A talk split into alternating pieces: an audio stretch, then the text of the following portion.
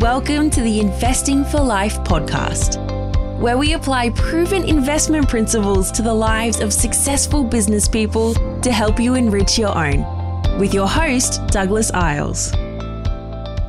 I'm delighted to be joined today by David Williams. David has over 20 years' experience working in the private and for purpose sectors, spanning diverse roles from global senior management to field operations and delivery.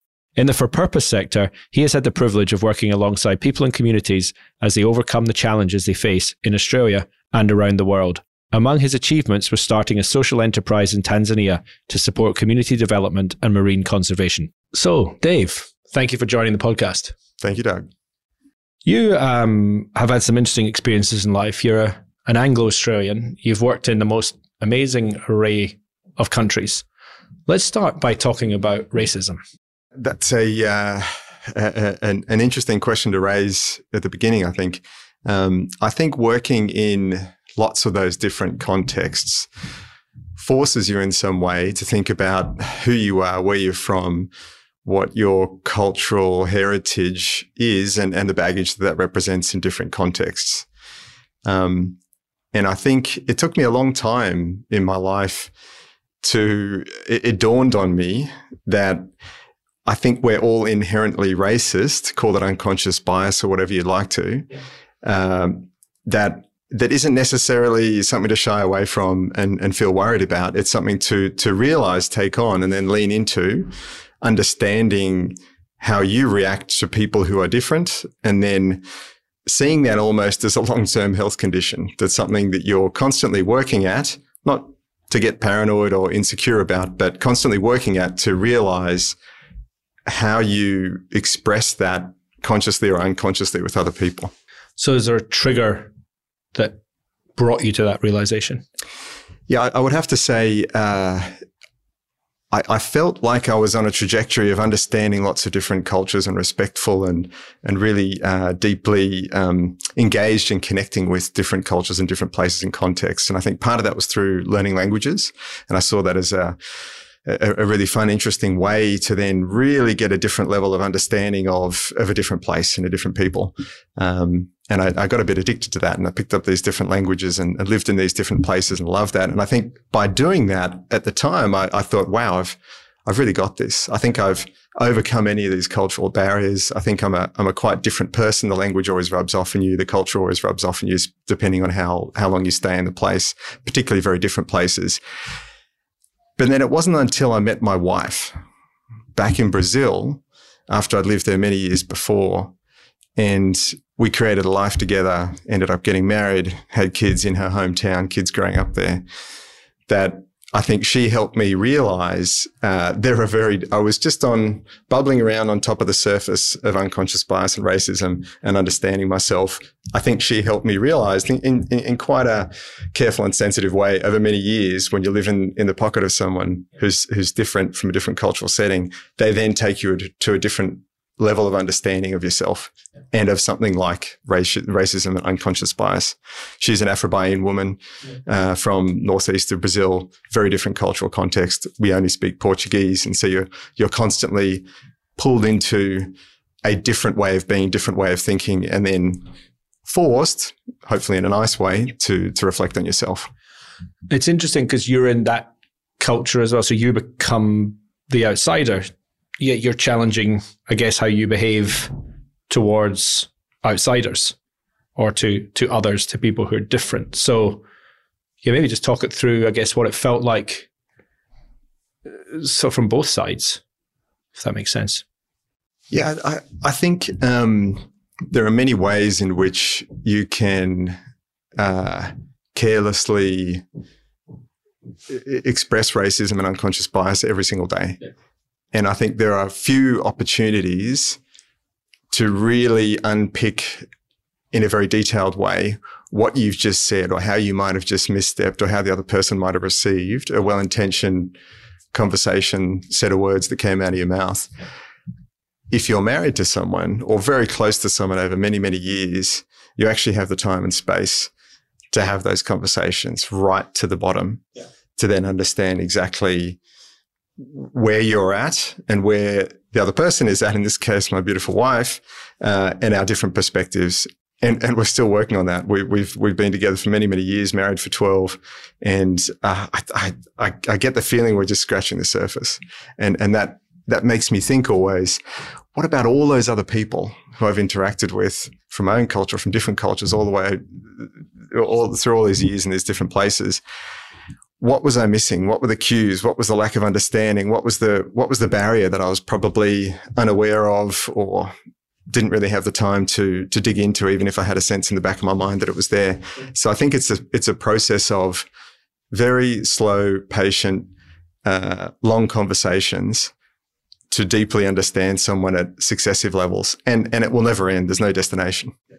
But we don't get the chance to do that so often. So I guess what do you take from that that you can put into practice? You said we carry this baggage. Um, so there's probably two things to unpick: is what's that baggage you think you carry, and then and then how do you interact with those who you don't get the opportunity to to spend 12 years with? Sure, sure. I, th- I think. Uh, you know, I'm, I'm very, very proud of who I am and my heritage. So it's not like I have a sense of feeling ashamed or, or anything like that. Um, but you clearly come from a very specific context. Everyone does. And my context being a white Anglo-Celtic male of, of, a certain generation in a developed country means that you you carry uh, extreme amounts of, of, of sort of uh, latent power, authority, whether you like it or not. And so I'll give you an example of that. You walk into a bank in Brazil or anywhere, anywhere in Latin America, you know, people got shotguns on the outside. Very, very violent countries sometimes, unfortunately, very beautiful countries, but very insecure, a lot of, a lot of low level violence throughout the country. And you walk into a bank with flip flops, pair of board shorts and a singlet and no one, no one will question you whatsoever. It, let's take Bahia, you know, Salvador in Brazil where, where we lived if you walk in there with a suit on and you're really dark skinned black from a place that's probably 95% people who are black, you, you know, the security guard's going to give you the full going over. Um, and, and, so that, that's a certain amount of baggage. It's a very positive thing for, for people who are on the sort of lucky side of the ledger not to be questioned.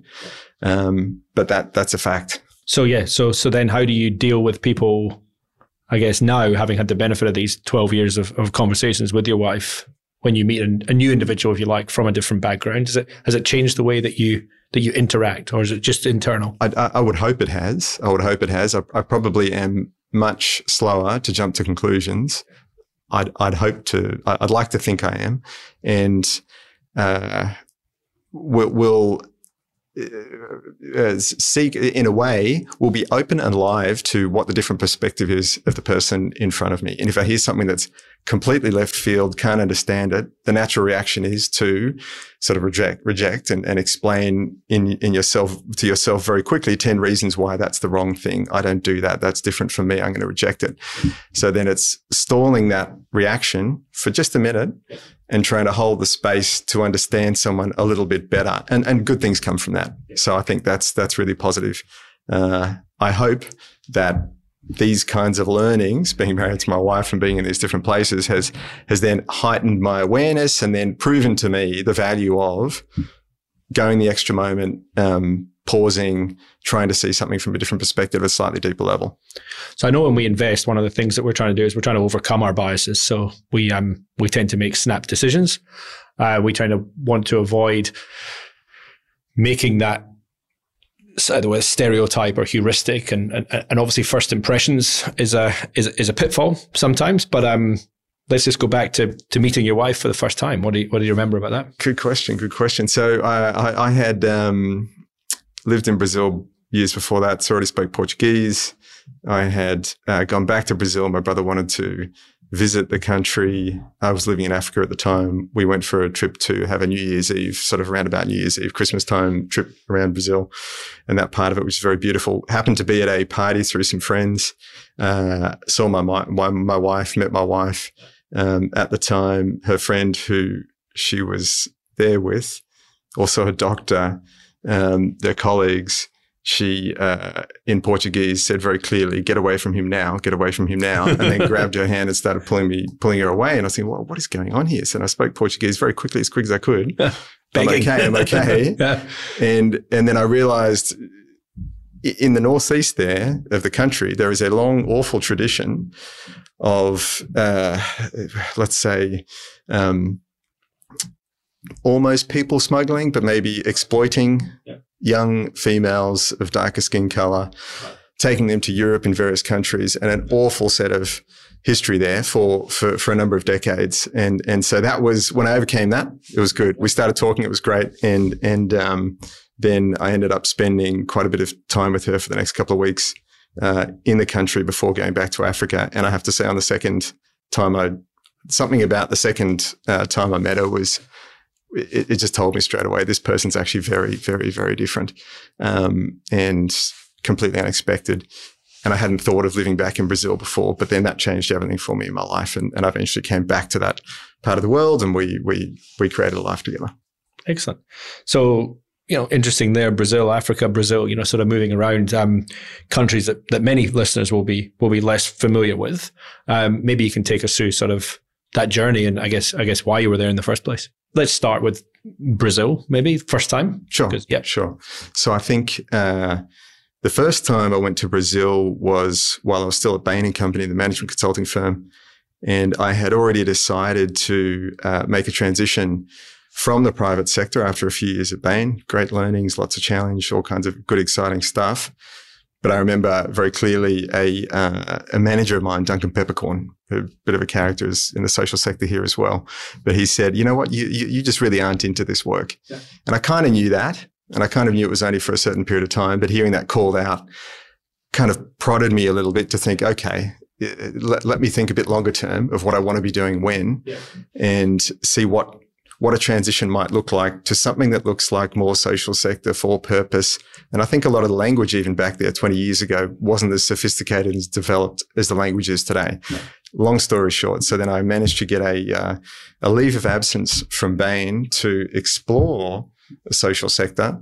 And then through some contacts with Bain in, in Sao Paulo, who I already knew, uh, I started working with uh, the foundation in its early phase of Beto Sicupira. And Beto Sicupira was one of the 3G Capital guys who invest with Buffett, um, billionaire. And so I went to Brazil and uh, was working with him on the strategy for the foundation, very small foundation, and then helping train his two program managers. Came back to Bain, uh, kept working, finishing it up, but then realized um, I, I, think I should get a job in an area of the social sector where perhaps it's it's there's a bit more of the of the challenge of the coal face and a kind of understanding of what's working and what's not. And I saw sub-Saharan Africa as um, a region of the world with all the literature that was written about the development project and all that kind of good international international efforts to to reduce poverty had kind of failed many times over. I thought, well, okay, if I'm going to make a career out of this over the long term, I better not be making a misstep, and it's probably not. It, it's possible for me to continue flying around in helicopters and, and, and doing something that's a little bit higher level, but I think I better get to the roots of this and figure out what, what has worked and what has not worked in, in perhaps mo- the most challenging contexts. And I tried to get a job. I wrote to all these different organizations, didn't get a single job. They just said, sorry, flat out. The only way to get a, a job 20 years ago in African, um, international development was to have worked in African international development. Right. So it's very close shot. Chicken and egg. Today, yeah. there's probably different options. And then the only option I got actually was through TechnoServe, which had just started a program to hire the odd uh, BCG Bain or McKinsey consultant. Yeah to do a short stint to help them with sector analysis because it was about agricultural supply chains. Yeah. And then that was how I got the job with TechnoServe, thinking it was going to be a stepping stone. Yeah. Was meant to go to Mozambique with Portuguese, ended up in, in Dar es Salaam in Tanzania. Um, but it was fantastic work. So then I spent the next 12 or 13 years with them all over the world. So you had been an analyst or a consultant, if you like, and you, you moved across to the the social sector as an analyst or consultant. So it was probably less dramatic step than than perhaps I imagined. Um, when I'm thinking how hard it would be to leave the dream job at, at Bain that, that many people would aspire to. In in some senses, yes. Uh, I was only still a pretty junior person at Bain. I'd only got at one level. Was was sort of looking at the next level, um, and so many of the things that I was doing as a senior associate consultant at Bain I then was purpose to doing with uh, the cashew nut sector yeah. in in Tanzania on a regional basis because it's a it's it's a big source of cash income for some of the poorest uh, farming families on the coast of coast of Africa. So some of those things were similar. Yeah. It quickly became incredibly different. So it quickly became 14 hour four by four trips, meeting with local regional commissioners, talking about tax policies. Uh, the next day being with a set of farmer cooperatives right out in, in the bush someplace miles from kind of anywhere that you'd ever heard of. And then the next day back in the capital doing analysis on, on the sector and then talking to potential business uh, entrepreneurs who could set up processing factories because that was a way of capturing more value. And so suddenly the, the very narrow scope of providing some analytical support became totally blown open to this entire universe of stuff that I, I didn't have much experience in. Yeah. And so then I had to rap- rapidly find the people in that organization and others who could really help orient me to things that I knew I had the skills to be able to do, yeah. but such a different context that I needed to know very quickly if I was kind of pointed in the right direction, north or south. Yeah. Um, and that and that took a bit of while a while to to get my head around. Yeah. So, what are your, I guess, uh, fondest memories or your best experiences that you, that you had in your in your time in Africa? What would, what would really jump out for you? Yeah, there, there, were just so many. It was it was it was staggering. I worked across so many different countries. I was, I was so fortunate. I was with incredible people from all the local teams who were deeply experienced um, agronomists, and there were just so many experiences. I think one of them, which then led to this this project, I guess, which which i will be connected to hopefully for the rest of my life, was uh, I, I, I'd asked when a buddy came across to bring across a kayak because right down on the border with Mozambique, it was real sort of disconnected, not connected to anything. Even the roads were, were, were pretty tough to get there. Uh, and so I thought, what, what am I going to do? There's beautiful coastline. There's all this, there's a gazetted national marine park that the marine biologist was still down there actually working on it. And so I asked them to bring across a, a, a, kayak that I could pump up and then go kayaking. So I started kayaking up and down the coast a little bit. And on one of these kayak trips, I then found this plot of this, this piece of land that was, it's like a thousand year old, unfortunately, Muslim slave port that was sort of the mixed African Bantu Muslim community that, that had developed as a civilization along the Swahili coast for, for hundreds and hundreds of years.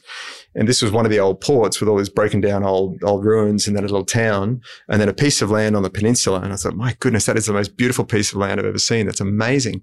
And this, this part of the world and there's these traditional dhow boats coming up and down. And then that, uh, I asked my then colleague at the time, who's my business partner in the, in the Meza community partnership, uh, little business we have there you know, who lives there? What's going on there? And he said, well, that, that's, uh, that's a local village and it's got a traditional village title since 1975 with independence under Nyerere. And the local villagers were given these little bits of land, but they never farmed them because they're a traditional Swahili fishing village. And they fished for probably the same way for, you know, 1500 years.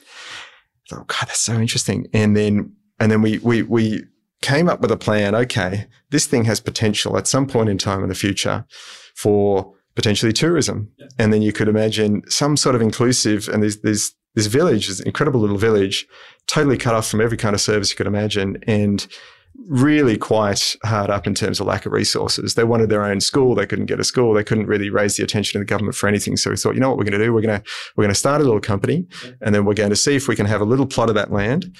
And, and then we're going to start a bit of a tourism, um, sustainable tourism kind of venture, social venture to create some jobs and create a bit of connectivity.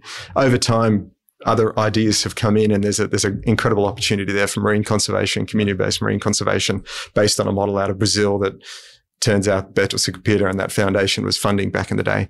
But, um, and, and so that as an experience has now become uh, a slow burn, project that we've got up and running. We just hosted our our, our first local wedding uh, there the other day. We have a little bar, a little restaurant. There's a little education facility. I brought a marine biologist from Brazil across there, and so that that that, that that's that experience is is really something that stands out from something that was as nice as kayaking up and down the coast and snorkeling off the kayak to then finding a location to then put together something that hopefully would be meaningful, sustainable, impactful for the local community and, and really interesting and exciting. And so we visit back to that place uh, every year with my kids for a week and then and, and, and just keep the ball rolling and moving forward on the on, on the project. So this is a long, long term investment. it's a long, long term investment. So it's 15 years. It took us 15 years to get the, uh, it wasn't surveyed that part. So it took 15 years to actually survey the area. And it was a case of outlasting, uh, 20, 30 attempts to, you know, uh, ask for bribes yeah. with different, um, governments and different levels of uh, administrators everyone coming in thinking, well, we've got this guy because we'll be able to ask for something. He's this, is this foreigner for sure. He's going to pay us a bit of a bribe. And, and we outlasted him. And so 15 years, and that's about really being patient, which, which I've, I've struggled with over the years to realize some things just take a long time. You can't force them. And if you force a, a quick solution, it often comes with, with negative consequences. And that for me is a, is a great example. It came through during COVID, the, the, the full titling of the property. That is a great example of it, it. Some things just take time. You have to be patient and it might take two or three times what you expect. Um, but the results are usually better if you don't try to force something faster than it will go. And so that's worked for you on a small scale. On, on, a, on a big scale, you know, you talked about 20 years ago when you, you looked at, at sub-Saharan Africa, mm. things just did not work. Mm. Has that changed in that time or, or, you know, is your example here sort of better than most? Well, I realized after working with, with TechnoServe and seeing all these other not for profits, um, that that was my outside in perspective. And a whole bunch of the literature was just kind of unconscious bias, uh, using a single simple narrative to, to describe the whole of sub Saharan Africa, which is ridiculous in, in retrospect. Getting there, um, I I am firmly of the belief, and this is what led to my um, what I think is a, is a really powerful way to think about social positive social change, and that is a systemic approach. And so, never just jumping in with your first solution. Yeah when there's a problem or, or, or, an issue presenting itself in a good case. So there's, there's poverty and, and a, and, a, community might not have enough money for even absolute bare basic needs. And the first response that you can think of is we'll give money. And then it might be, we'll give a bit of credit or it might be give some inputs and this and put another, put a tin roof on the house. There is always a place for crisis response. There is always a place for a very human response and, and, and well-intentioned gift. Uh, that will almost never uh, support empowerment and sustainable change that communities lead themselves over the long term. So what you have to do then is step back. You have to be an ingredient as an outsider, and most of the people coming up with the solutions have to be local and from that community. And then you have to make minimal change possible or contribute to minimal change possible because there are often communities that have the least ability to withstand risk and change. And then it takes a long, long, long time. And, and, uh, in an environment like many of them in rural, relatively poor, low income contexts in Africa, uh, there just aren't the resources to make change quick. When resources, actual resource extraction occurs, that can be a quick change, catastrophic consequences usually. So this means what, what that TechnoServe work taught me, taking a systemic view and thinking, what's really going on here? And then working with the production systems and within the, the cultural settings that exist, then you can think about ingredients that you can add for the community to take on or not, their choice, to then do what they're already doing better. And that will usually be relatively incremental and it will usually take many, many years. And so with agricultural cycles, um, I, I, quickly learned that you don't talk about anything under really five years yeah. as a relevant time frame to assess impact or aspire for impact. And it's usually 10, 15, can be 20. And I look back at some of that work that we are doing there, and I think of work in coffee and cocoa and cashew and all these different cash crops as just examples of, of supply chains that, that farmers are engaged with.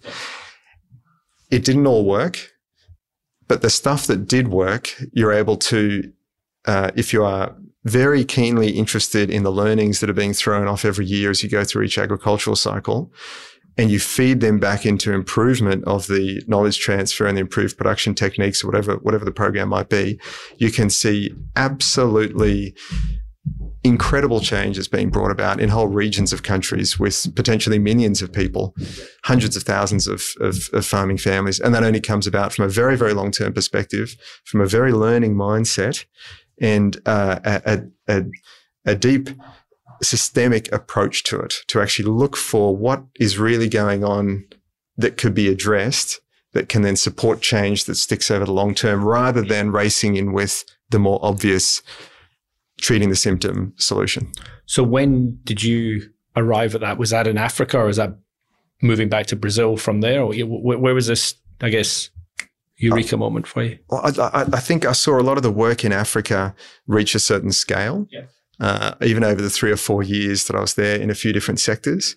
And, and that really had me believe that, oh goodness, you know, it's, it's not always the cookie cutter solution. It is the systemic approach. And then I think that moving back to Latin America for the next decade, um, that was only brought home again and again and again, particularly because in Latin America, having been in that African context, coming back to the Latin American context, you have an entire, from Haiti and the Caribbean, you have from Haiti all the way down to places like Chile, you have quite middle income, upper middle income countries, all the way down to countries that are really lower income.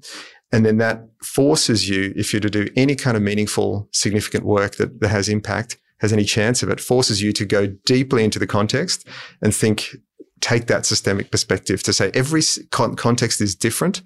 We have to look at what the levers of change possibly are, not be idealistic about it, and then think about realistic pro- uh, timeframes. Yeah.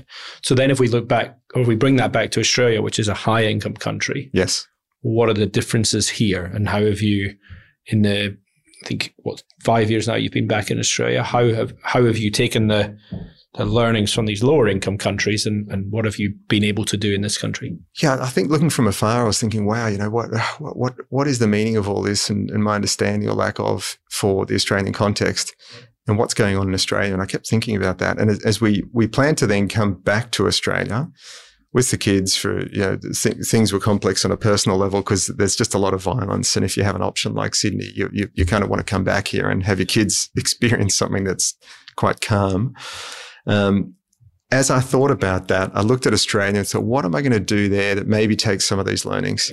And I got in touch with a couple of people. Duncan Peppercorn, funny enough, the manager from Bain, had actually gone to this organization, Social Ventures Australia. And he knew one of the people, one of my colleagues at TechnoServe, coincidentally. And so TechnoServe, uh, SVA wasn't the thing when I left the organized, when I left the country.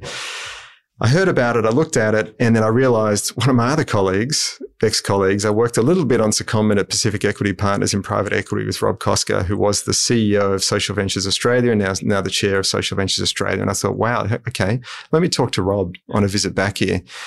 And he was talking this kind of overall systemic related to policy, deeply understanding context kind of game. And I thought, wow, that, that, that's interesting. That's the way surely you need to take that kind of approach in a context which has so many of the pieces of the puzzle in place and does a pretty good job of supporting most of its citizens like Australia, but consistently misses out on supporting 20, 25% of Australians to, to live a life of dignity.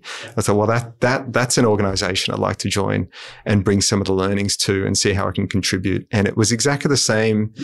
It was a very similar systemic lens with a very different context that you're bringing to it with all of these incredible levers and pieces of the puzzle that are already in place in the Australian setting in such a such a such a fantastic country, um, and then that encourages you to work in in a bit of a different way because it's all about um, a disadvantage lens. It's not just income poverty. And it's about really getting clear about why the well funded services and supports can't be accessed by a certain group of Australian citizens and and and and consistently over time, generation after generation. So surely we can do better than that, especially after we've done 30 years of, straight economic growth. And that's the organization I just finished up with. Fantastic place and really takes that that same perspective, which I think is really powerful. Do you think it's easier or harder to make an impact in Australia than it would be in a Haiti or Tanzania or, or Brazil? Well, I, I, think it depends, and the impact is so different. I think the you can aspire to much deeper, perhaps more long-lasting, more complex change in Australia because you you you know that there's not going to be a, a political coup. Yeah. You know that. Uh, that there might be environmental crises and, and, and issues, but the, the, the list of things that can go wrong in Australia is less, um, and there's less left field kind of things and things that will completely wipe wipe the slate clean. And then the the amount of resources that are available from different sources, principally the government from taxation revenue, is, is so much greater. Yes. If you're in South Sudan, you don't have tarmac roads. So any kind of impact that you can support a coffee farmer. That's where that's where coffee came from, Ethiopia and South Sudan, and so they have a real competitive advantage. Great, great way for them to um, for communities to earn income. But you're just hoping that you can get some extra dollars into a farming family's pocket. You, you can't aspire to a radical change in the education system or long-term governance improvement in how the country's run. That's a that's that's a ways off, and it's and it's really for the people of South Sudan to to decide. You talked at the beginning about this idea, like we we are who we are. We bring, let's say, baggage. We we, we bring background. You know, you went down a path, this classic career path of you know management consultancy, etc. Today, you've gone in a very different direction. You've done some fascinating things, done some great things. Um, where do you think that really can we can we sort of really get deeply into I guess the origin of that or how you how you cross that divide because I think a lot of people would like to do it. A lot of people think they would like to do something good. You've done it. You've made that change. You've, if you like, not looked back. So, can you just sort of pick that apart for for the listeners? Sure. I, I think know, I've reflected on this a lot because I, I can't. If I look back even at my 22 or 23 year old self, there's no way that they would have predicted uh, being married to my wife, speaking the languages, and having these different experiences. It just wasn't even on the on the on the on the agenda, at least um, consciously. So, so thinking back, I, I think there's there's an, a very lucky hand being dealt to me early on to have a, a, a, great upbringing and, and, and very comfortable, calm environment. If you look at all the early childhood development research and all the protective factors that support good childhood development, I, I, think I was lucky enough to have most of those. So, um, loving family, very stable. Parents still live in the same house that I grew up in. Really, really, really stable. Um, good role models, high expectations, but achievable expectations. So all this stuff gives you confidence, and then it, it kind of shoots you out of the barrel pretty quick, yeah. and and and gives you the sense that you can you can achieve a lot of stuff. And I think it was. Um, the motivators, in addition to having a, a kind of a, a, really lucky setting growing up, were something that was intrinsic perhaps about difference. And, and, and I was always drawn to different cultures and different things and, and, and different people. And, and it always sparked my interest. And then I'd, I'd say there's a, there are a lot of stories in the family of adventure. Yeah. Um, and I, I, my grandfather, as, as, many people of my generation in Australia would, would share, was in the war in, in World War II. He was a military doctor. He was in Papua New Guinea and he had a million stories yeah. that completely blew my mind. Like he said, uh, when he used to tend to the medical problems of the local villages, someone would come from five valleys away or some distance it's one of the highest concentrations of languages in the world, even though a lot of them have died out.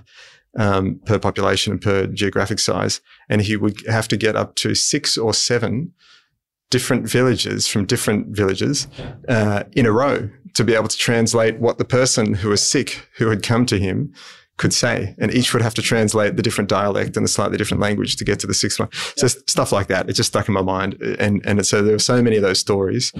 Uh, and so there was a sense of adventure. Dad then went uh, and he was a surgeon. He was a plastic and reconstructive surgeon. So went in the troubles to Belfast to be a surgeon to learn from some of that trauma surgery that was happening, unfortunately, during the troubles. He then did work in the South Pacific doing pro bono surgery. And, and I think all that stuff just stuck with me. Um, all these different stories and, and sense of adventure and sense of wanting to create your own stories don't know if that's a good thing or a bad thing, but it was really quite quite deep in me. And then I think there's um, th- there's a real and I've only realized this, I think, a little bit later on. When I look at someone like dad, yeah. so he worked as a surgeon for 50 years, and you think, my goodness, wouldn't you get bored after 10 or 20, yeah. maybe 30? Like, wouldn't you put the instruments down after 40?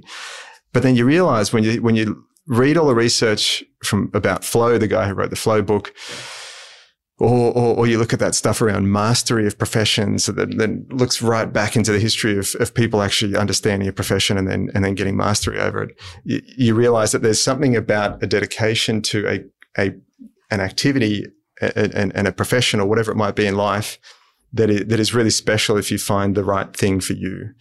And so what I saw at the time were a lot of workaholics, especially with male role, role models in the family. And I thought, wow, these people are working kind of hard.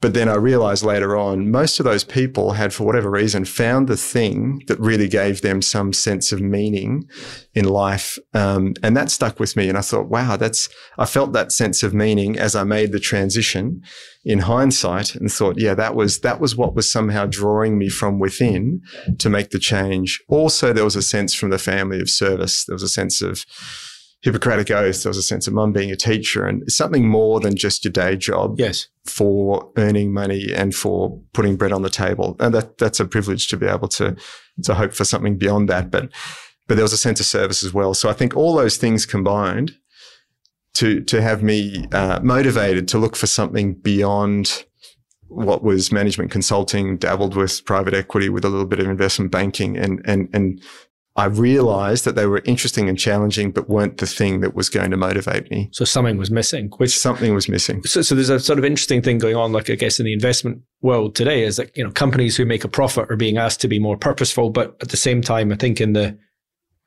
charitable sector or the social sectors, companies with a purpose are also being permitted to be profitable as well.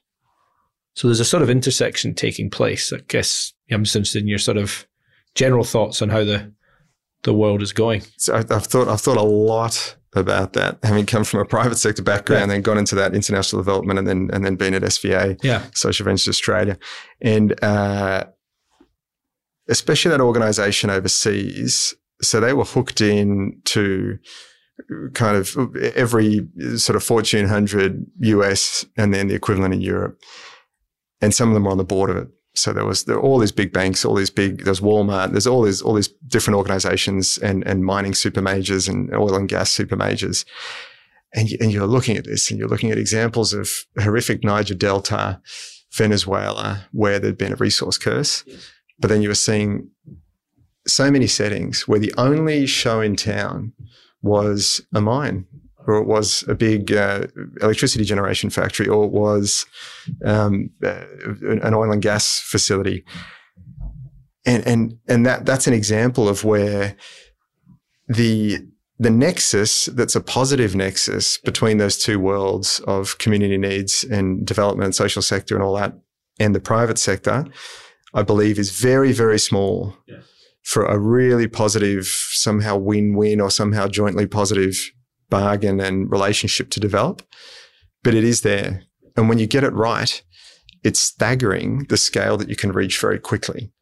So I think there's real value in being open from the community development, empowerment, right, human sort of community rights based approaches to potential partnership with private sector. And there is real value for the private sector, especially in certain places where social license to operate is such a thorny issue, getting it right, that relationship with community and going the extra mile, not doing the perfunctory stuff um, of, of just, you know, buying a few bits and bobs from a local community and saying we're done, but actually doing something deeper than that. When you get that right, I've seen examples and, and there was a mining super major we worked with overseas, six different countries, many, many, many, many, many different communities across all their operations. And it was, really, really powerful work and, and local communities were dramatically benefited from that. So if you turned your back on that, you would have missed an opportunity.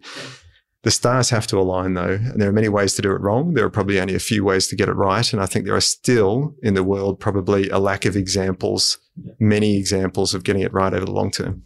So I think perhaps a good place to finish the example you gave us earlier of your own experience from Tanzania is maybe a, a micro model for the future? It, it, it, it's a micro model and it only ever will be. And I think it's important to recognize and be really realistic about that's not designed to scale necessarily. Maybe it can hook up with other organizations and communities in the way that the marine conservation model that it's based on now out of Brazil has done yeah. and created massive change for five turtle species over 30 years. It's, it's, it's staggering the amount of change it's created.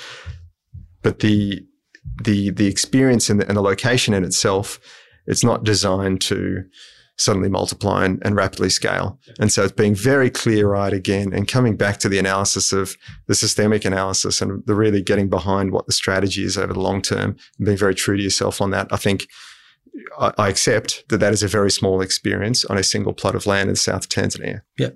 But something that most people never would have the opportunity to conceive or, or to deliver. So it's a great, great thing to have. It, to have it, it is, and, and, a great privilege, and, and something exciting, and, and and something terrific for the family and for the for the local community. I hope. Excellent. Well, to me, um, you know, fascinated by by what we've talked about. Um, you know, the, the, experiences you've had and the um, and the value that you have created for the community. So, Dave, thank you very much for joining us today. Thank you, Doug. That was fun. Thanks for listening to the Investing for Life podcast. If you like what you hear, please remember to subscribe and share with your friends. For show notes from today's conversation, head to platinum.com.au.